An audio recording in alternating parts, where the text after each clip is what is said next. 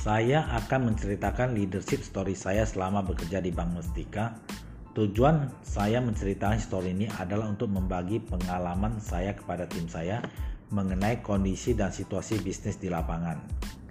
Karena ini, cerita mengenai diri saya selama bekerja di Bank Mustika hingga saat ini di Bank Mustika Cabang Palembang, adapun challenge yang saya hadapi untuk mengadaptasi di lingkungan baru dan kota baru, cukup banyak suka dan duka yang saya hadapi, baik itu persaingan bisnis, legalitas, dan SDN.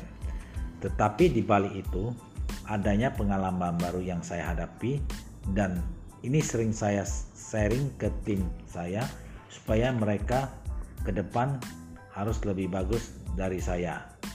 Dalam menghadapi permasalahan yang ada, tetap berusaha dengan segala daya upaya dan tetap memberi motivasi kepada tim saya dengan hasil cabang yang saya pimpin saat ini cukup lumayan baik dari segi laba, kredit, maupun funding cukup bagus meskipun tumbuhnya secara perlahan.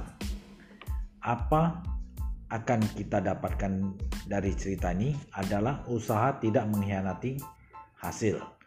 Dengan segala jeripaya yang saya lakukan, maka dari itu saya mengajak Anda semua tetap bersemangat dan pantang menyerah karena segala sesuatu pasti ada jalan keluarnya.